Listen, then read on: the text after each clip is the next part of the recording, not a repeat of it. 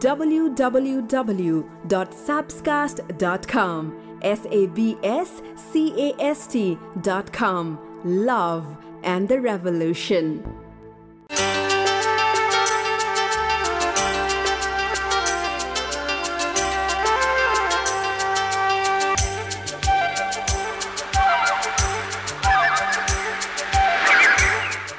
त्यो जिन्दगी नै के जिन्दगी जसमा माया नहोस् त्यो माया नै के माया जसमा सम्झना नहोस्? त्यो सम्झना नै के सम्झना जसमा तिम्रो उपस्थिति नहोस्?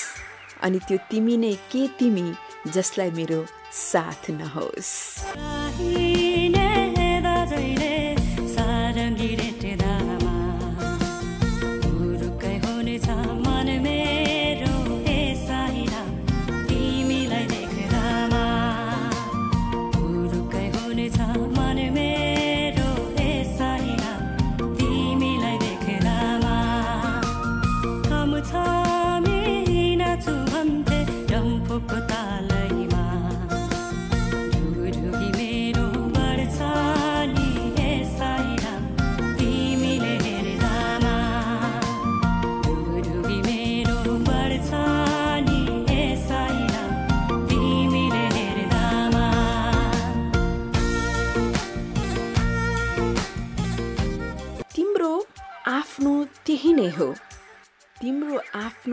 त्यही नै हो जसले अरू कसैका कारण तिमीलाई नछोडोस्।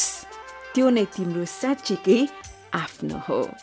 र अब अरेन्ज म्यारेज गरेर कसैलाई आफ्नो बनाउने त हो तर अरेन्ज म्यारेज गर्नु अगाडि के के कुराहरू ध्यान दिनुपर्छ तपाईँले राम्रोसँग सोच्नुहोला। अब के छ त प्लान सो प्लान यस हो भने एकदम बाजा बजाउने प्लान हो भने सुन्नुहोस् है अरेन्ज म्यारेज गर्दा सबभन्दा फर्स्टमा आफ्नो जो पार्टनर बनाउँछु भन्ने सोच्नु भएको छ उसलाई राम्रोसँग बुझ्न जान्न आवश्यक छ। एकदमै बढी कुराकानी गर्नुहोस् स्काइपमा मोबाइलमा एनी अदर डिभाइस उसँग जति बोल्यो उसको बारेमा उति आइडिया हुन्छ। सो सानो कुरा नै किन नहोस् एकदम युजलेस टपिकमा कुराकानी किन नहोस् उसको बारेमा एकदमै बुझ्नुहोस्। नम्बर टूमा चाहिँ एकदम अनरियलिस्टिक एक्सपेक्टेसन नहोस् क्या। बिहा गरेपछि त यत्रो घर होला यत्रो गाडी होला बङ्गला होला। एकदम सपनाहरू जुन पुरा हुन नसक्लान् त्यस्तो सपनाहरू देख्न बन्द गर्नुहोस्। आफ्नो रियालिटी त्यो ग्राउन्डमा तपाईँ आउनै पर्छ नभए तपाईँ दुःखी बन्नुहुन्छ। त्यसपछि भोलि पर्सि आफ्नो पेरेन्ट्स इन ल सासु ससुराको बारेमा पनि बुझ्न आवश्यक छ। त्यो हस्बेन्ड अब इनकेस त्यो व्यक्तिलाई बनाउँछ जस्तो लागेको छ भने उसको फ्यामिली पनि बुझ्न आवश्यक छ। हामी कुल घरान भन्छौँ त्यसपछि केटाकेटीको फ्यामिली भन्छौँ उनीहरूको आर्थिक अवस्था उनीहरूको मानसिक अवस्था सबै कुराहरू उनीहरूको पास्ट रेकर्डहरू त्यो तपाईँले बुझ्न आवश्यक छ। कतिपय कुराहरूले तपाईँको पास्ट इज पास्ट भने पनि फ्युचरलाई घात गर्न सक्छ। अर्को चाहिँ नि पास्ट इज नट पास्ट है अघि मैले भने जस्तै कि त्यो केटा अथवा केटीको पनि उसले के के गर्यो त्यो विगतमा भन्दा ए बिर्सिदिउँ पुरानो जे जे भयो भयो भनिन्छ होइन? तर कतिपय जे जे भयोले आउने दिनलाई घात गर्न सक्छ। उसको पास्ट राम्रोसँग बुझ्नुहोस्। कतै डरलाग्दो खालको आगामी दिनमा टेन्सन हुने खालको कुरा त छैन।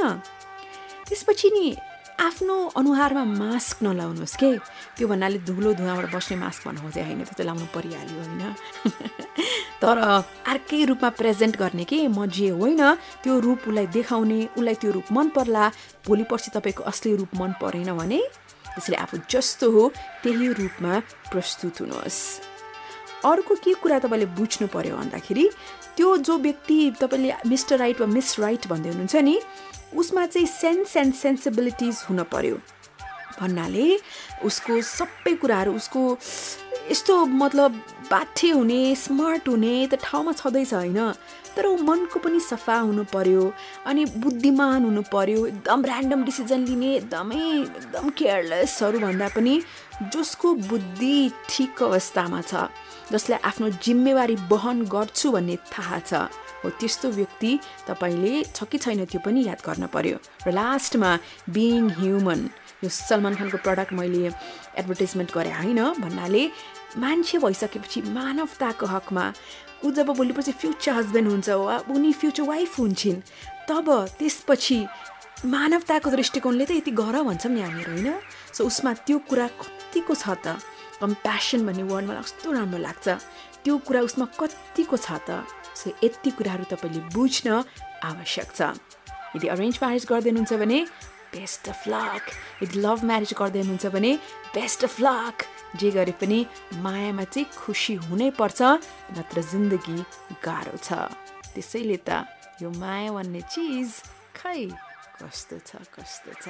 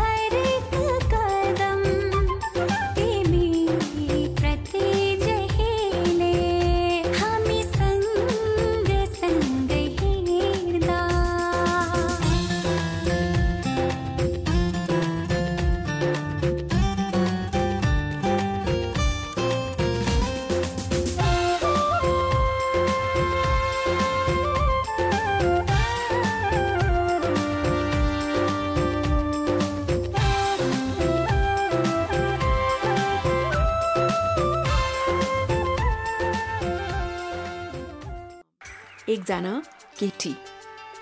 उनको विवाह भयो बेबी भयो उनी मोटी हुँदै गइन् श्रीमानले चिट गर्यो। र यस्तो बदला लिइन् त्यो इन्ट्रेस्टिङ छ। त्यो लेडीको नाम लिसेथ। उनको विवाह भयो। जिन्दगीको उत्कृष्ट दिन लागेको थियो जब विवाह भयो। बिहा भएको केही वर्षपछि त उनले सोच्दै नसोचेको कुरा भयो। विशेष गरी जब उनी गर्भवती भइन् त्यसपछि उनले छोरी पाइन् अनि बिस्तारै उनको वेट बढ्न थाल्यो। उनको बेबी भइसकेपछि त झन् वेट बढेको बढे बढेको बढे एकदमै धेरै मोटी भइनु। अनि हस्बेन्डले चाहिँ जतिखेर पनि ए मोटी कति मोटी फ्याट मात्रै भनेर रिस उठाउने जिस्का जिस्कै गर्ने अनि बिचरा त्यो लेडीको त एकदमै कन्फिडेन्स डाउन भयो। उनी कति आफ्नो हस्बेन्डको छेउमा आएर हस्बेन्डलाई माया गर्न खोज्थिन् तर हस्बेन्ड चाहिँ खालि सन्किने मात्रै रिसाउने मात्रै। उनलाई एक्लो हुन थाल्यो। उनले आफ्नो खानेकुरालाई नै साथी मान्न थालिन्।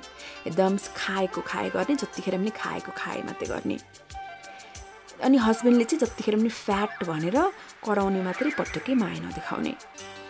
त्यसपछि हुँदा हुँदा एक दिन त के भयो भन्दाखेरि उनले थाहा पाइन् उनले जसलाई एकदमै माया गरेकी थिइन् उनको श्रीमान उनको श्रीमानलाई चाहिँ चिट गरिरहेछन्। रहेछन् यसो फोन हेरिन् रे आफ्नो हस्बेन्डको मेसेजेसहरू पढिन् त्यसपछि इनबक्स हेरिन् इमेलहरू फोन रेकर्डहरू उनलाई त्यस्तो नराम्रो लाग्यो उनी हत्तपत्त श्रीमानको छेउमा गएर श्रीमानलाई सोधिन् यो के गरेको यो को हो भन्दाखेरि श्रीमानले होइन पनि भनेनन्। उनले स्वीकारे र श्रीमानले के भन्यो भने युआर सो अग्ली त एकदम मोटी छेस। त्यही भएर पनि म अरू केटीतर्फ आकर्षित भएँ भनेर श्रीमानले भनिसकेपछि केटीलाई एकदमै नै नराम्रो लाग्यो। उनले सबैभन्दा सुरुमा डिभोर्स फाइल गरिन् र त्यसपछि आफूलाई परिवर्तन गर्छु भनेर एकदमै मजबुत निर्णय लिइन्। उनी डक्टरका गइन् डक्टरले त ग्यास्ट्रिक ब्यान्ड सर्जरी गरे हुन्छ भनेर भनेका थिए। तर उनले डक्टरको कुरा सुनिनन्। उनले आफ्नो जीवनशैली परिवर्तन गरिन् उनले आफ्नो खाने तरिका परिवर्तन गरिन्। बिस्तारै बिस्तारै उनको वेट घट्दै गयो। लुगाहरू पनि उनलाई सानो सानो साइजको फिट हुँदै गयो। हेर्दा हेर्दै उनी एकदमै पर्फेक्ट साइजमा पुगिन्। त्यसपछि डिभोर्स भइसकेपछि त्यो छोरीलाई चाहिँ कहिले बुवाले राख्ने कहिले आमाले राख्ने हुँदा बुवा मतलब उनको पूर्वपति आउँथे अरे छक्क पर्थ्यो अरे ओ my god you're looking hot भनेर भन्थे अरे त्यो भन्दाखेरि उनलाई एकदमै रिस उठ्थ्यो अरे। जे होस् जो पूर्वपति पूर्वपतिले अहिले भन्ने गरेका छन् उनी मोटी थिइन् त्यही भएर उनलाई मैले चिट गरेँ अहिले मलाई लाग्छ मैले जे गरेँ गलत गरेँ मलाई ठुलो पछुतो छ। वाह वाह कुरा गजबको छ। सो एउटा कुरा चाहिँ लाइफमा हुनु पऱ्यो कि त्यो दृढ सङ्कल्प त्यो मोटोपन मात्रै होइन। जिन्दगीमा कति कुराहरूमा हामी इगो लिन्छौँ चाहिने कुरामा इगो लिएर आफूलाई सफल बनाउने कुरामा आफूलाई अरूको नजरमा उठाउने कुरामा आफ्नो परिवारलाई प्राउड बनाउने कुरामा तपाईँले दृढ सङ्कल्प लिनै पर्छ। र म सँगसँगै बसेर सुनिरहनुपर्छ। यही कार्यक्रम अब एकैछिनमा म भन्ने छु छोरा मान्छेहरूले जब लाइफमा राइट पर्सन पाउँछन् उनीहरूले के के सोध्छन् त? के के सोच्ने रहेछन्? आमामा इन्ट्रेस्टिङ छ त।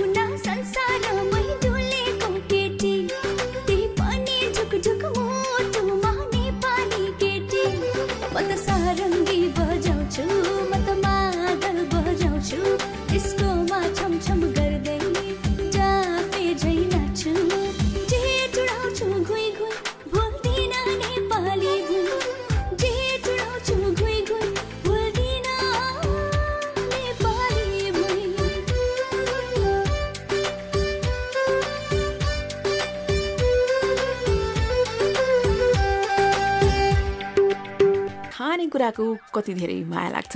मतलब खाइरहनु मन लाग्छ तर यस्तो पनि भन्न मन लाग्छ। मिठो कुरा खाँदै थिएँ तर तातो भयो जिब्रो नै पोल्यो। त्यसपछि बल्ल मलाई महसुस भयो त्यही कुराले त बढी पीडा दिन्छ जसलाई असाध्यै ज्यादा माया गरिन्छ। केटा मान्छेहरूको कुरा हुँदैछ। लाइफमा उनीहरूले जब राइट वमन पाउँछन् तब उनीहरूले के के सोध्छन्? फर्स्टमा छोरा मान्छेलाई लाग्छ अरे बा ऊ त झन् झन् राम्री हुँदैछ झन् झन् राम्री हुँदैछ त्यसपछि ऊप्रति कति सम्मान आउँछ अरे? उसलाई बेइज्जत गर्ने इन्सल्ट गर्ने कुरा कहिले पनि सोच्न सकिँदैन। ऊप्रति कति सम्मान बढेर आउँछ। त्यसपछि कहिले काहीँ के के तलमाथि गर्छिन् होला नि त उसले ठिक छ are care I still love her जे गरे पनि म उसलाई माया गर्छु भने जस्तो लाग्छ।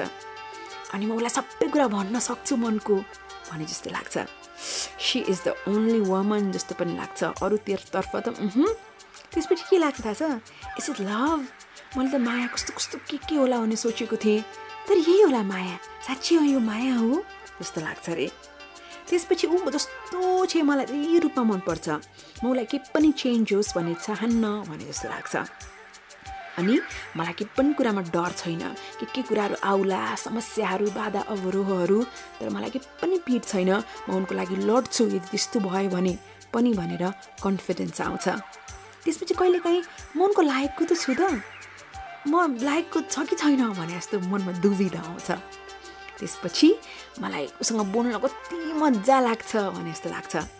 अनि अब नो मोर गेम्स अब चाहिँ म अरू केटीहरूसँग गेम खेल्ने अरूतर्फ त्यसरी नो नो नो नो भने जस्तो लाग्छ। अर्को चाहिँ she is one in a million म त लक्की हो भने जस्तो लाग्छ। र कस्तो लाग्छ? She is a part of me अब त मेरो जीवनकै एक महत्त्वपूर्ण पाटो उनी नै हुन् भने जस्तो लाग्छ। सो जब छोरा मान्छेहरूलाई लाइफमा आफूले सोचे जस्तो केटीहरू पाउँछन् तब यस्तो नै लाग्छ।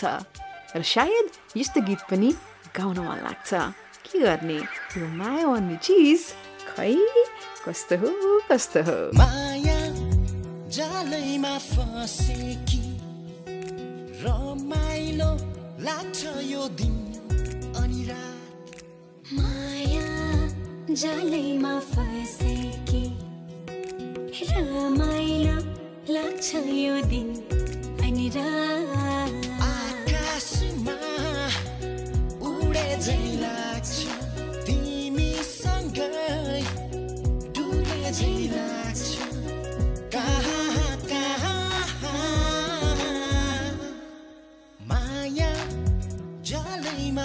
फसेकी रमाइलो लाग्छ यो दिन अनि रात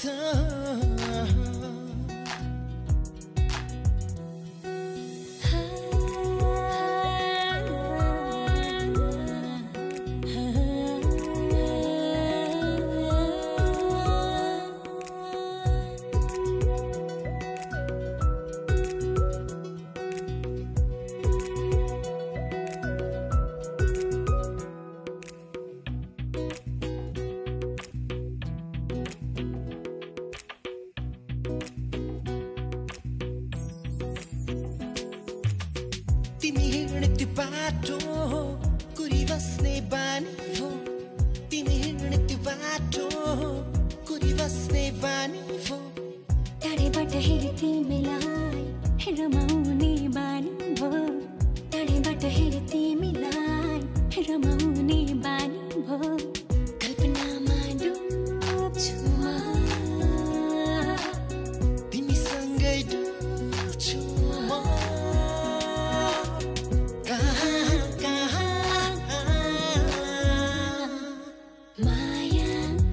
जालैमा फसेकी रमाइलो लाग्छ दिन अनि रात।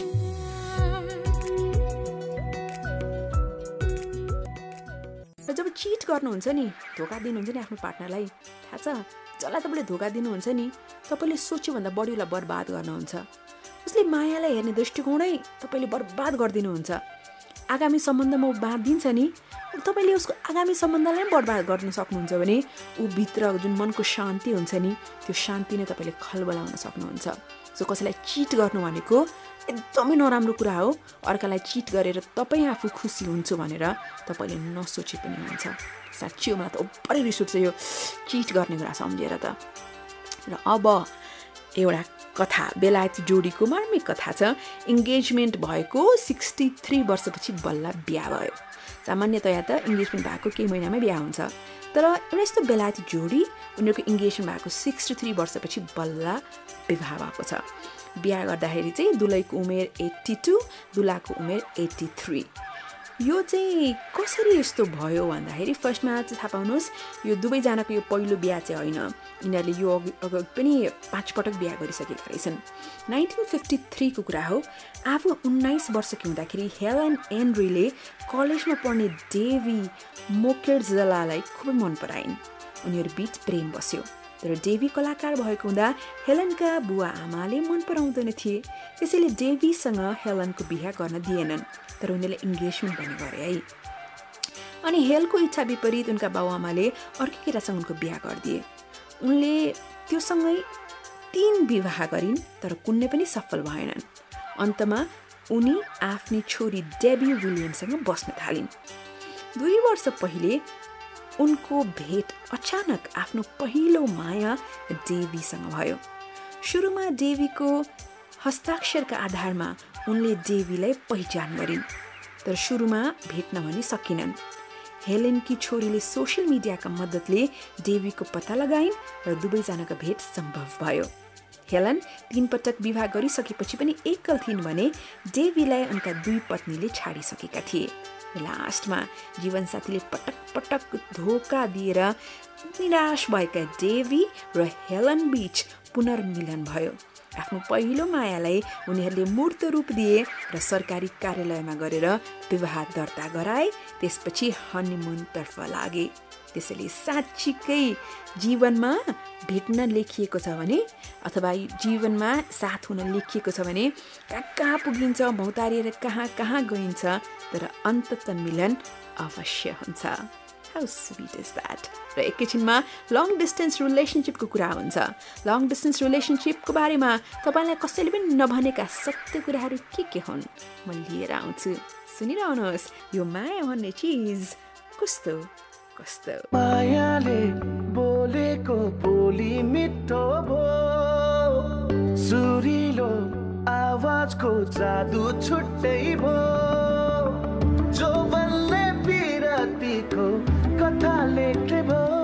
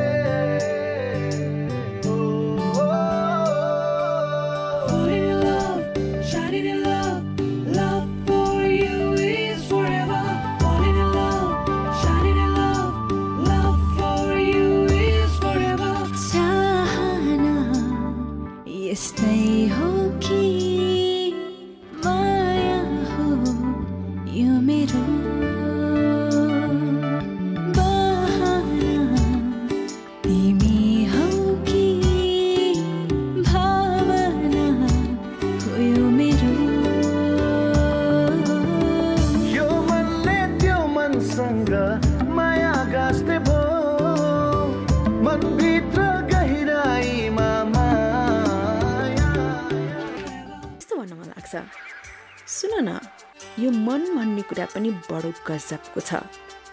देख्न चाहिँ सबैलाई देख्छ है तर खोज्न चाहिँ मात्रै तिमीलाई नै खोज्छ। यो मन भन्ने चिज मेरो आँखाले चाहिँ विनर पोस्ट बनाउनलाई पोस्ट खोज्दैछ। मायाको बारेमा राम्रो कुरा लेख्नुहोस् न।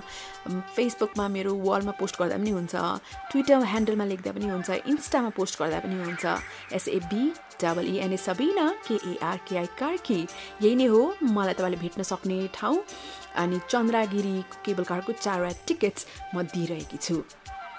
अब लङ डिस्टेन्स रिलेसनसिप ऊ टाढा तपाईँ टाढा कसैले पनि नभन्ने। Six truths about long distance relationship that no one ever told you number one तपाईँको जिन्दगी एकदम non stop emotional roller coast हुँदैछ। आज खुसी भोलि दुःख एकदम इमोसनको उतार चढाव बहबाल हुँदैछ। नम्बर टू तपाईँले चाहिँ तर कस्तो क्रिएटिभ तरिकाहरू पाउनुहुन्छ होइन? आफ्नो दिमागलाई चाहिँ कता कता लग्नलाई क्या? भराले किताब पढ्ने हो कि वा केही लेख्ने हो कि वा कतै जाने हो कि वा केही काम गर्ने हो कि तपाईँले त्यो आफ्नो माइन्डलाई डिस्ट्र्याक्ट गर्न पनि विभिन्न खालका क्रिएटिभ तरिकाहरू पाउनुहुन्छ। नम्बर थ्री कहिलेकाहीँ एकदमै रफ टफ चोइसहरू पनि तपाईँले लिन बाध्य हुनुहुन्छ। चाहनुहुन्न होइन? तर के गर्ने? टाढा कुनै मिल्दैन। सो टफ रफ चोइस पनि लिनुपर्ने हुन्छ। त्यस्ता डिसिजनहरू पनि लिनुपर्ने हुन्छ। अर्को चाहिँ आफूलाई मान्छेले जति साथ देलान् भन्ने सोचिएको हुन्छ नि वरिपरिका तिनीहरू आफूले सोचे जतिको सपोर्टिभ नहुन पनि सक्छन्। र अर्को चाहिँ के हो भने समय सँगसँगै बिस्तारै ला के होला के नहोला भन्ने फिलिङ हटेर तपाईँले हुन्छ हाम्रो सम्बन्ध भन्ने पनि हुनसक्छ। अब फिलिङ क्लियर भएर अब सम्बन्ध हुँदैन भने जस्तो पनि हुनसक्छ। सो ओभरअल भन्न खोजेको कुरा के हो भने कि त सर्टेन हुन्छ फिलिङ कि त अनसर्टेन हुन्छ। यो कुरा पक्का पक्की हुन्छ लगभग केही टाइमपछि र लास्टमा सबै कुरा बुझिसके पनि मनको तपाईँको आवाज बुलन्द हुन्छ। यो यस अन्नो भन्ने कुरा।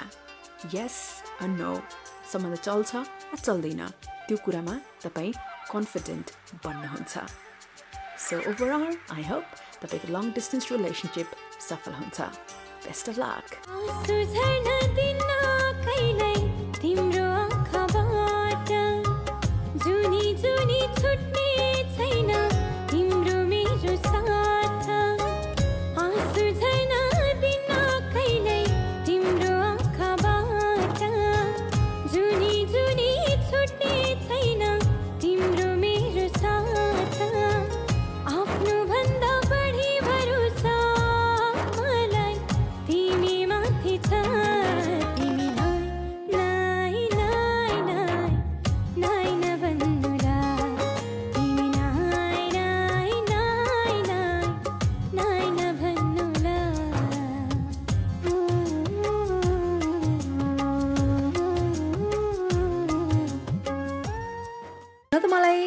धेरै मान्छेले मलाई नजर लगाउन् भन्ने चाहना छ?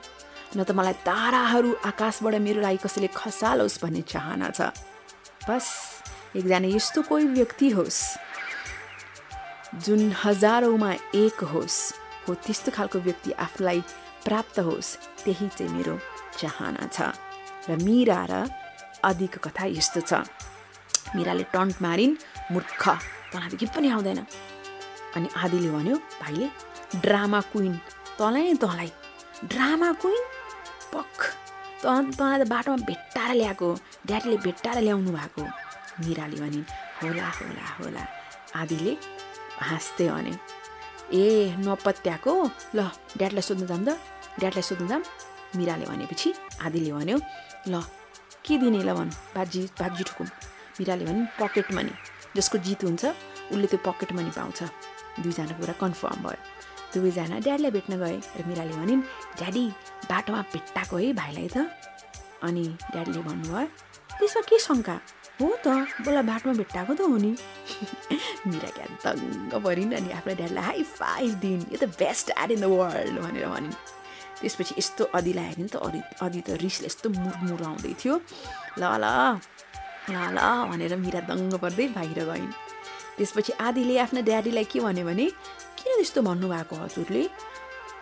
मलाई माया गर्नुहुन्न हजुरले? भन्दाखेरि उसको ड्याडीले चाहिँ हाँस्दै भन्नुभयो छोरा दुबेलामा उत्तिकै माया गर्छु। त थाहा छ भोलि पर्सि बिहा भइसकेपछि तिम्रो दिदीले हामी सबैलाई छोडेर टाढा जान्छन्। अनि मैले मेरी राजकुमारी गुमाउँछु। तिमीले आफ्नो बेस्ट फ्रेन्ड गुमाउँछौ। सधैँ देख्न त पाइँदैन नि टाढा भए पनि माया लागे तापनि। त्यसैले हेर जति म उसलाई माया गर्छु तिमीलाई पनि कम चाहिँ गर्दिनँ। उनको मन नदुखाउनु पो मैले त्यस्तो भनेको। भन्दा अधि त बुझ्ने भइसकेको थियो। उसले पनि कुरा बुझ्यो र पनि खुसी भयो। र लास्टमा ड्याडीले भन्नुभयो साँच्ची पकेट मनी?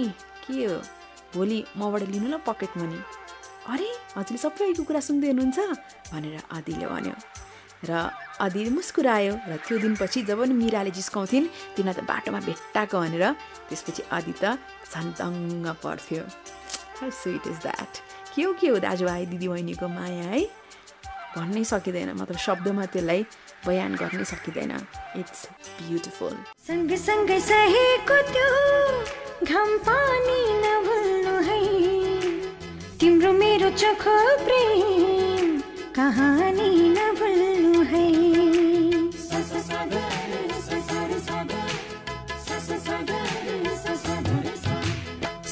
सँगसँगै सहेको त्यो घाम पानी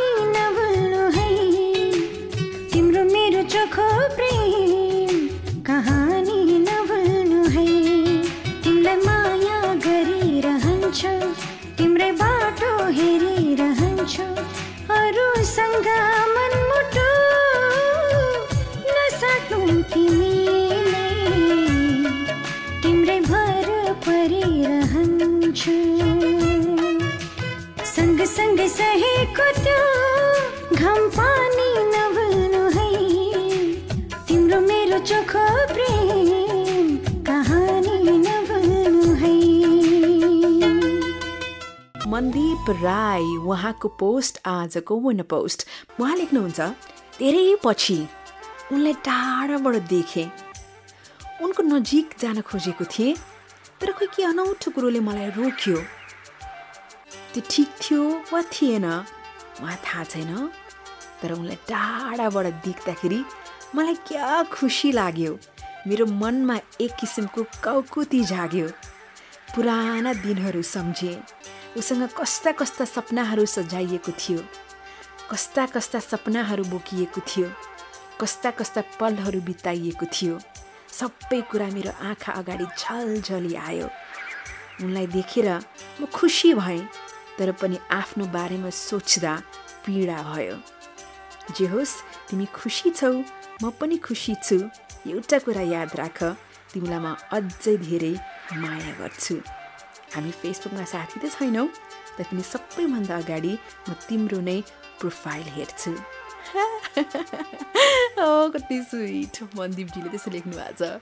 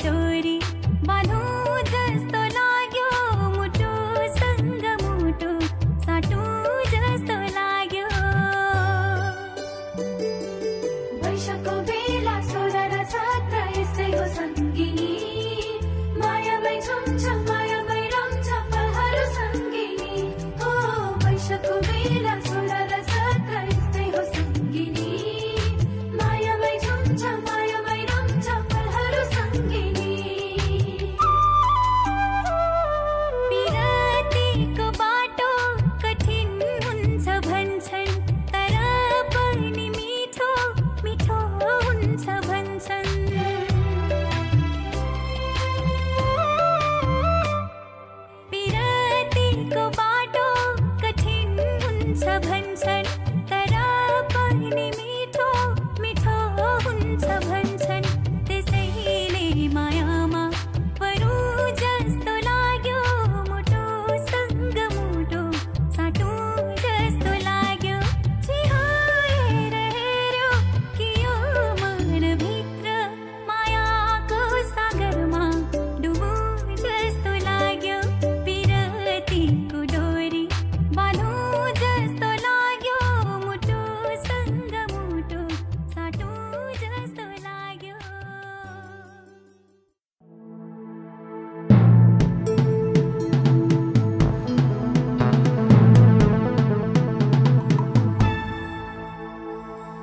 www.sabscast.com S A B S C A S T dot com Love and the Revolution.